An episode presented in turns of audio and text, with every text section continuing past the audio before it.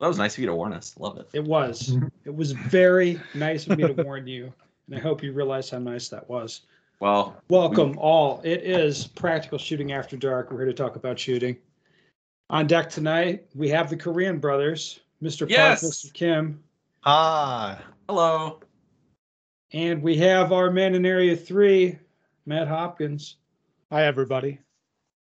Of course, there's me. I'm not that interesting, though. Negative. Matt, we haven't had you on in a while. Oh, well, a couple weeks. I've been busy. Been real Well- busy. A lot has happened. a lot has happened. Yeah, it has. So, uh, what can you tell us about this, uh, the new bylaws deal? Uh, I saw Area 4 Director Chad Stanton voted in favor of, well, in favor of us, in favor of uh, fuck these bylaw changes. What can Yeah. you tell us about that? Anything? Um, I mean, obviously, you can't Chad, speak for but- the guy, but his vote says a lot. Like, but he doesn't really post a whole lot on social media that I see. yeah, the, the the way that it was explained in the board meeting is he's he, he he took his members from his area feedback in, and they opposed the bylaws. So he voted to listen to his members in that area and voted no on bylaw changes. Well, that puts him uh, a big step ahead. I mean, we actually, I, a lot of guys want to keep shitting on uh, Chad, or I've seen a couple posts like that. I don't think that's the right move. I think, hey, he listened. Like Yeah. we got to give uh, we got to give him some credit for that. yeah. I listened to the uh, USPSA podcast that just came out, I think, Mhm. before we recording this podcast, and Chad was on the podcast, and Mhm. uh, a- as he was describing why why he made that decision, I think he made a really good decision. Uh, first of all, yeah, he listened to all the members' feedback and also rationally uh, analyzed some of the members, uh, I think, email or whatever he got contact of. So, So- I thought that was really good. Rationally analyzed. That's code for hey, these people who say hey, this looks wrong, or Mhm. we've read the Bruce one memo and now you guys are doing this. Like, dude, this is the wrong play, just for how it looks. You know. Yeah. Like I think he can see that there's a legitimate beef there. Mhm. Like if you have a beef with that situation, like that's pretty reasonable. I think. Mhm. One thing you haven't brought up, Chad made a motion early on in the meeting before we talked about any bylaws at all. Oh, this is where I get to say why I'm so happy I put my area director, Rick Steele. I'm so glad I put him on blast on this podcast before the meeting. So uh, he voted.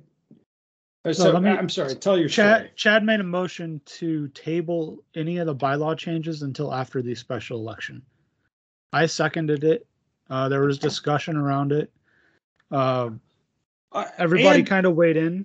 that on it. seemed to be Matt. That motion seemed to represent kind of what the members were saying. If you were kind of taking Well, the it- temperature of the room Definitely online. the members that I've been in contact and that have that I saw feedback provided to me, they wanted the special election to happen before any bylaw changes occurred. So And- And what That's was why the I ras- seconded the what was the rational argument for that? what? For hey, we want the special election now, maybe bylaws changes later. that a non-elected person was in the presidency and there was no member representation in there. That was the biggest thing that I saw. Yeah, I mean, so again, that's pretty rational. Yeah. Mhm. I mean, there's nothing crazy about that. Yeah, ac- actually, that's uh, the exact same message I sent to to my own director, area director, uh, via email, quite a while ago. Yeah. So I got a question on So that. So wait, Tim, but hold on. My area director, Area Five, Rick Steele, Yeah. he voted yes in favor of table bylaws due election, yes, as did you, as did Chad. yes, that's correct. only to then turn around and vote yes in favor of changing the bylaws. Yeah. After that, the uh, I mean, does that make so any let me. sense? The to you? timing on this was is probably has something to do with it. That So we voted on Saturday. We Chad made the motion on Saturday afternoon to table the bylaw changes, and then that did not pass Saturday afternoon. And then Sunday, what was it? One or it was midday, midday through the bylaws went up for vote, and then so there was a length of time between tabling the motion to table the bylaws and the actual vote on the bylaws.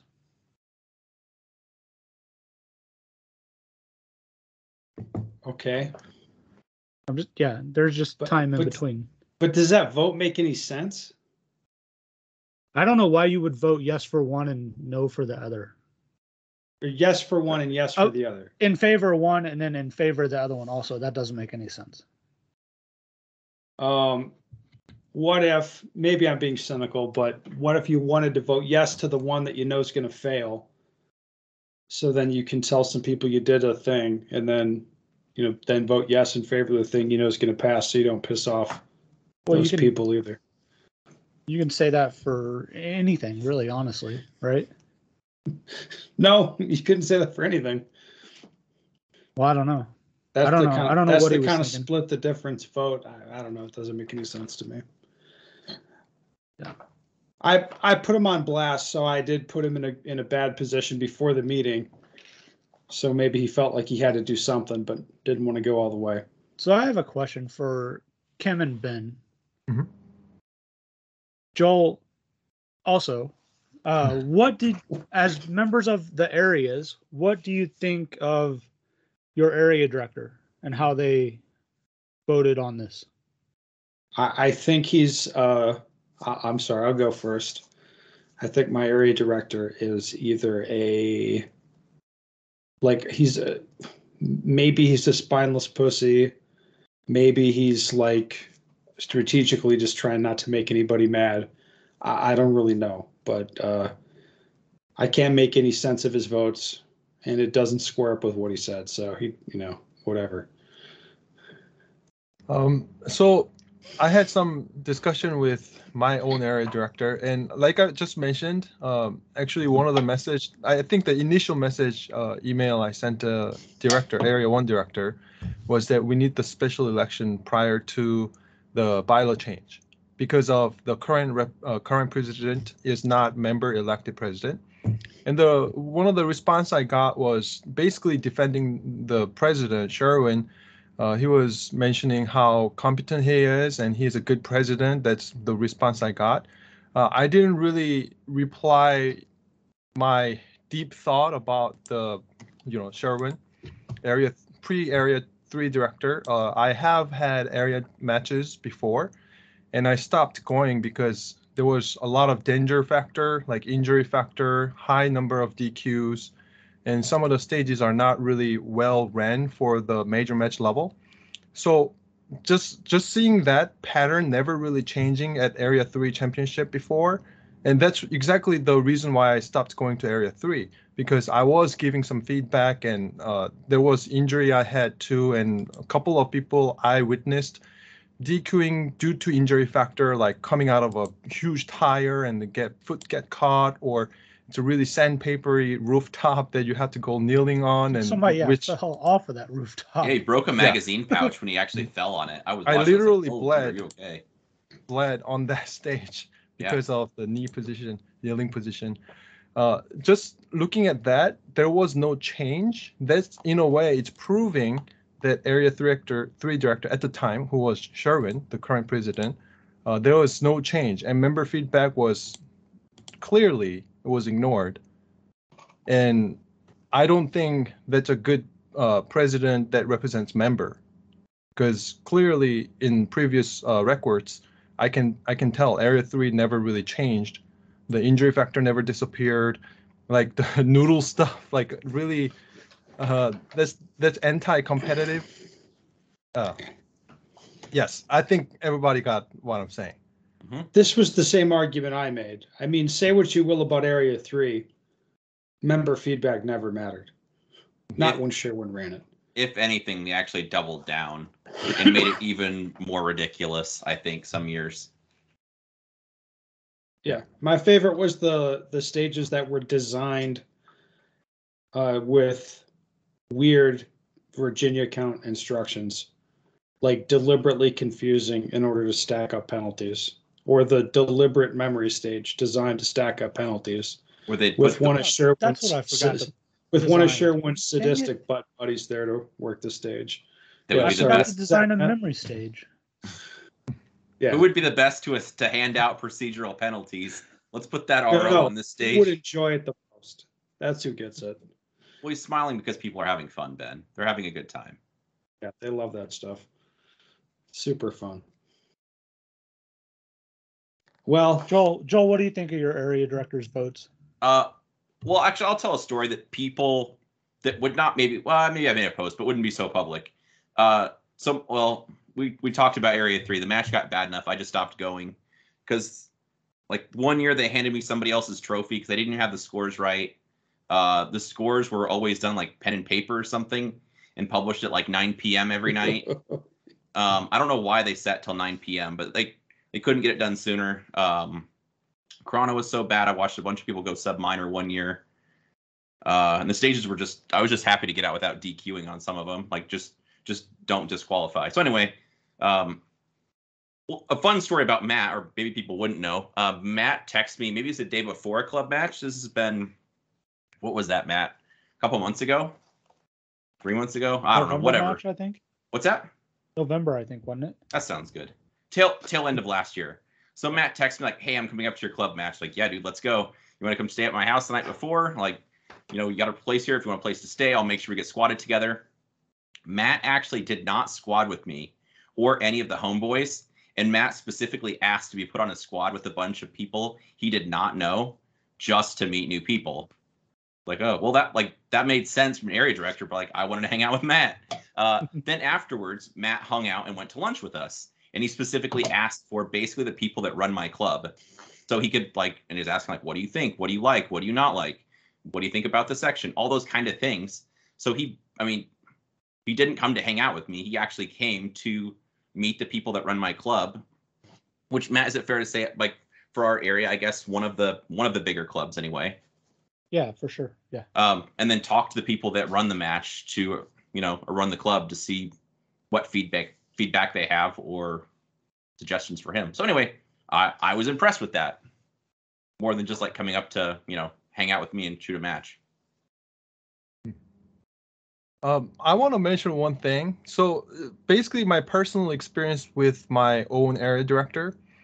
Um, so first of all, uh, my area director lives about an hour away from me, and I hear area directors saying things like, "Oh, I I talk to the area members in local matches a lot, or area matches a lot, things like that." And I have been shooting since 2014, and the whole time my area director was living about an hour away from me. And there was only a handful of times that I actually met him. I mean, I shoot local matches very, very often. And there was probably only two times that I got to talk to him out of some handful instance. And the first one was actually, uh, I had to talk to him first. I had to initiate the conversation regarding the first area championship I won, which was Area 1 in 2016. Uh, there was no plaque for area champion uh, plaque. So, or for a match winner, sorry, what? What? Or for a match winner, right? Yes. I it won by, that. It was awards by class only. Isn't Exactly. that right? But not the Yes. division champion? no, Not division and not first place. Hmm. Like whatever, high overall, not division champion, nothing. Mhm. So the plaque I won because I won the production division area one, I got a master class uh, first place plaque only. So uh, that became some issue. Like it, it was discussed on social media, uh, Brian Enos' forum, things like that. Is it is it wrong for me to bring up that this is I learned a lot about Bruce One on this occasion. Mhm. I still remember this because as I recall, Bruce One was extremely apologetic to you privately via email about the situation. Yes. So uh, how how it started is when the discussion came up, uh, I wanted to get the area champion plaque because that matters a lot. Uh, First of all, it's my first one, and that really relates to like maybe getting more sponsorship. Uh, it's added to your resume, basically, right? That's a big So- deal anyway. Yeah. Yes. So after discussion, I uh, sent him a message on Facebook. Uh, I, I initiated the conversation. I sent him a message. Hey, uh, there was this situation, and he was aware of it. And then he was explaining how that was wrong, and he got me a plaque. Right, But then- but then on on Enos forum, Mm.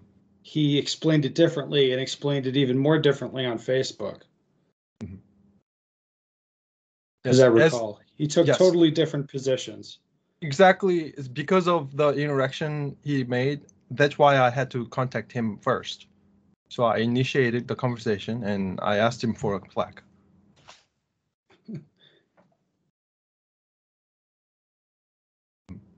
And i was pretty surprised because as i am traveling i got to talk to a lot of area directors other areas but it was very rare that i found uh, my own area director uh, both local and major matches. And yeah that that was pretty odd. Yeah. Other thing on the bylaws with this passing, it set a timeline for any special elections that happen under the current bylaws. So During when would we get a new president, Matt? Huh? When did we get a new president, even Okay, if he has no balls? I did work out the timeline. So if there is not a special elect or a runoff election, so we know everybody, someone has to win with 50% plus one vote. With the amount of people that are running for president or that have said they will be, uh, we still don't know what the pay is. So that'll have to come out before the cutoff date of April 1st. If there's no runoff, uh, June, I think 17th is the latest we'll know. If there is a runoff, it'll be into September before we have a elected president. That's fairly timely. That's timely per the bylaws, I'm sure. Yes, This is fine. Yes. hey, they they didn't break the pre, uh, one of their previous records on special elections. Hey, Uh, the previous was 15. as long as they fucked it up worse before, it's fine. Jesus. Yeah. I was gonna say I don't know why anyone takes these people seriously, but uh you know, not. Uh, all right, I just got a message here. Not to fuck over Matt, can we all just agree to nominate you for president and give the BOD all heart attacks? They would have heart attacks with that. oh my god, that'd be hilarious. it was funny to watch them like nuking comments on Facebook as fast as people could post them though. They were. yeah, it looked like it. There were a lot of a, a lot of uh very direct comments that I saw. Um that were questioning leadership that now I don't see anymore. So I haven't seen them. That's what I like to hear, man. when people just really, you know, stick it to them. I do enjoy that. mhm. Anything else that anybody saw in the bylaws that want me to? Expand Well, it's upon it's all the or- stuff that we'd all dis- that we'd all discussed a lot, right? Yeah, we went through everything pretty much. I think they took out, we took out the life membership requirement before petitioning, for, before getting a petition. That got Okay. taken out. Uh, if there's an interim or elected person from an area, it doesn't have to come from the section coordinators. The section coordinators are consulted. Um, I guess they're asked by the committee that the board puts together to appoint somebody. So it's no longer appointed by the president. Right. So instead of being done by the person that people elect, it's done by a BOC committee. Well, the I mean they're technically elected also. So Right, but the BOC committee. right. I mean, let's call it Sure. what it is, man. uh, I'd have I think the president puts that committee together. So the he the president whoever that would have some influence on it.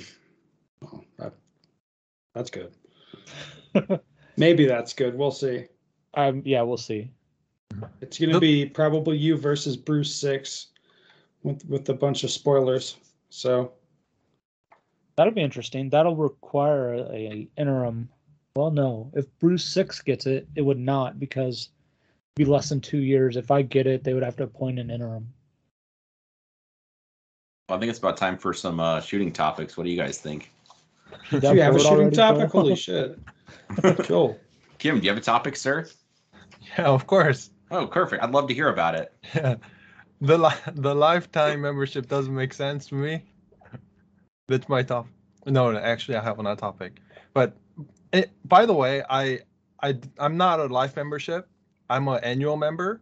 The reason being is, uh, I live close by headquarters, and every time I renew my annual membership, I actually walk into the office and pay uh, and say hi to the staff. You know, hang out over there a little bit. Uh, I didn't do that since pandemic, but pre-pandemic, I was going there every year, and I don't understand why it has to be annual uh, life membership because I'm actually planning on keeping my annual membership, so I have a reason to go to headquarters and say hi to people and, you know, have some interaction at the headquarters. But, anyways, Dude, you are so relentlessly positive. I don't know what to do with you sometimes. Kim is just excellent to be around. I you. really think that It's requirement breath of is fresh just air. so they Hmm. don't have an area director that is not an actual USPSA member if their membership lapsed or something. right. It seems like a pretty simple thing, Hmm. but just a requirement they have. Yeah. The org actually makes more money off annual members than life members. So Absolutely, could Hmm. see that. Yeah. So if you really hate the org, you want to deny them some money, you become a life member. what a sales pitch. I, gue- I guess you could spin it that way. I- So, yeah, I guess my topic- is somewhat shooting related. uh, It's actually some gear related. So uh, I've been shooting the PDP, Walther PDP, which is a plastic gun, what 20, 26 ounce, something like that. Pretty light gun. It's like basically half the weight uh, that I'm used to shoot steel frame. So when I was shooting steel frame, I was heavy 124 grain heater. Mhm. So I was using that bullet mainly, and I'm shooting plastic and I'm shooting the 124 first, and then I shot 147 side by side. And then definitely for plastic, there was some difference. Uh, with the steel frame, I'm not really feeling a noticeable distant uh, difference in terms of like recoil management, but definitely the dot was very sluggish, people would say because of steel frame tend to have a lot of uh, friction and things like that. Heaviness it soaks up the recoil anyways. But with the plastic i'm feeling some more difference clearly more difference than uh, steel frame with 124 versus 147 so as i was doing side by side comparison i was shooting like a couple hundred 124 grain couple hundred 147 like doing couple drills and recoil drills transition drills anything like that and then first of all, like in terms of shooting plastic gun, it's a lot easier to transition and gun handling, like especially draw, it's a lot lighter. And like for on our practice, my shoulders are so much lighter and less stress. So I don't feel as of a muscle tightness overall in my body, especially like the shoulder region, arm region, things like that. But then in terms of the recoil, uh, when I was shooting 124 grain, I felt almost like the recoil is going all the way to my elbow region, and like elbow is getting more shock. And when I was shooting 147 grain, I felt like the out the, the recoil dissipates, and the elbow was not getting that shock with the 124 grain. So one thing I did is I shot 15 yard open target. I was trying to see like how fast can I split and maintain like 90% alpha group. Mhm. And then with the 124 grain, I was shooting it around like 20 and mid 20 splits with very, very high alpha count. But whenever I start going like 15 splits, my shots are getting a little bit higher and higher. So I'm dropping some Charlies there. But 147 grain, I was shooting 15 splits and getting really, really high alpha count. So like the elbow region, like the angular change or the shot going through the elbow, it was really significantly less. And then another thing is 147 grain, it really feels like the dot almost slows down, like you know, dot jumping off of the recoil. So now I'm starting to shoot 147 grain. I'm really, really liking it. And then I had a conversation with a guy who actually manufactured remanufactured ammo, and the guy was describing 147s tend to be more accurate because he was saying the uh, the base of the bullet, the neck or the ogive, yeah, the the barrel contact is a little bit better because of the base is so long. So I I think I uh, I can say most of the 147 grains I shot was more accurate than the full metal jacket round nose I was shooting in 124 grain. Uh, so we're we're talking about accuracy wise, like it, this is a tested bench press or the bench rested. Mhm. Uh, some of the full metal jackets, uh, I, I'm not using quite a like known to be the most accurate powder either. I was using clean shot, uh, which is kind of temperature sensitive things like that. So that was getting more of like two to three inch group region with the 124, and 147 I was getting almost all the time under two inch group. So I think there was a little bit of uh, benefit in accuracy as well. Two inch group at what distance, Kim? Five oh, yards. 25 yards. oh yeah, 25, 25 inches. So 25 yards off a bench. You're using a bench rest to rest your gun on. Yeah, I'm just using a table and then carefully sh- Sure. shoot it. Yeah. So that was pretty interesting uh, re- result. I actually try to test all the configuration I can get out of PDP. So I'm talking uh, try with a flashlight, try it with a titanium guide rod, different recoil spring, things like that. Mhm. And I really like how uh, no flashlight, no nothing special, but just shoot 147 grain off of that.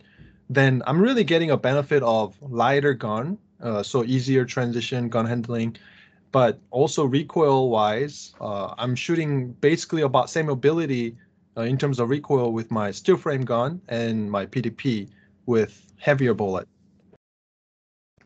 So I, I thought like that it. was pretty interesting. Mm-hmm. Yeah, well, and also kind of would you agree the recoil impulse? I guess what you're saying, like the dot tracking, it just it feels different also. Yeah, it feels dots jumping slower. Yeah. I've noticed the same thing. Mm-hmm. Shooting a 124 grain and then a 150 grain Mhm. back to back. On the polymer guns, I prefer the 150 grain by far. Heavier Yeah. weight bullets. Mm-hmm. Ditto. So it'd be fair to say everyone prefers heavy bullets with the polymer guns, but potentially 124 grains with the metal frame guns. Yes, that's a good summary. I shoot the 147s with everything because when I started shooting, that's what Dave Sevigny, I think, shot, or I read somewhere that's what he was shooting. And so that's what I set up my press for. And I don't, I just bought one type of bullets as long as I've been shooting. Yeah. But yeah. Only one. In head-to-head comparison, do you have an issue with 124s? No, I've shot 10 them. I've shot them out of Tanfoglios. my Tanfoglio, and it does not really matter, honestly. It, it wasn't noticeable. But I agree, and like what you guys are saying, and polymer guns for sure. the steel frame with 140 150 grain though i had some reliability issue because i'm using all the factory recoil springs Mhm. So with uh factory recoil spring and 147 grain with a steel frame if i don't lube the gun it won't cycle with a 23 or 22 plus 1 in my magazine like the first round the breast will just barely jump out of the gun so i mean yeah, if i lube everywhere it can work for maybe 500 rounds, but I'm not one of those loop guy. You're not a loop guy. Yeah. That was the sarcastics for you there, buddy. I I know sarcastics. it's classic once. Oh, classic. Oh, guys. Uh, Joel, I know you have a topic. We have other things to talk about. okay, But we've been going half an hour, so we're going to kill it here. perfect. Listeners, if you have a question you'd like the answer to, go to benstoeger.com. Send me your questions. We'd love to hear from you. And uh, yeah,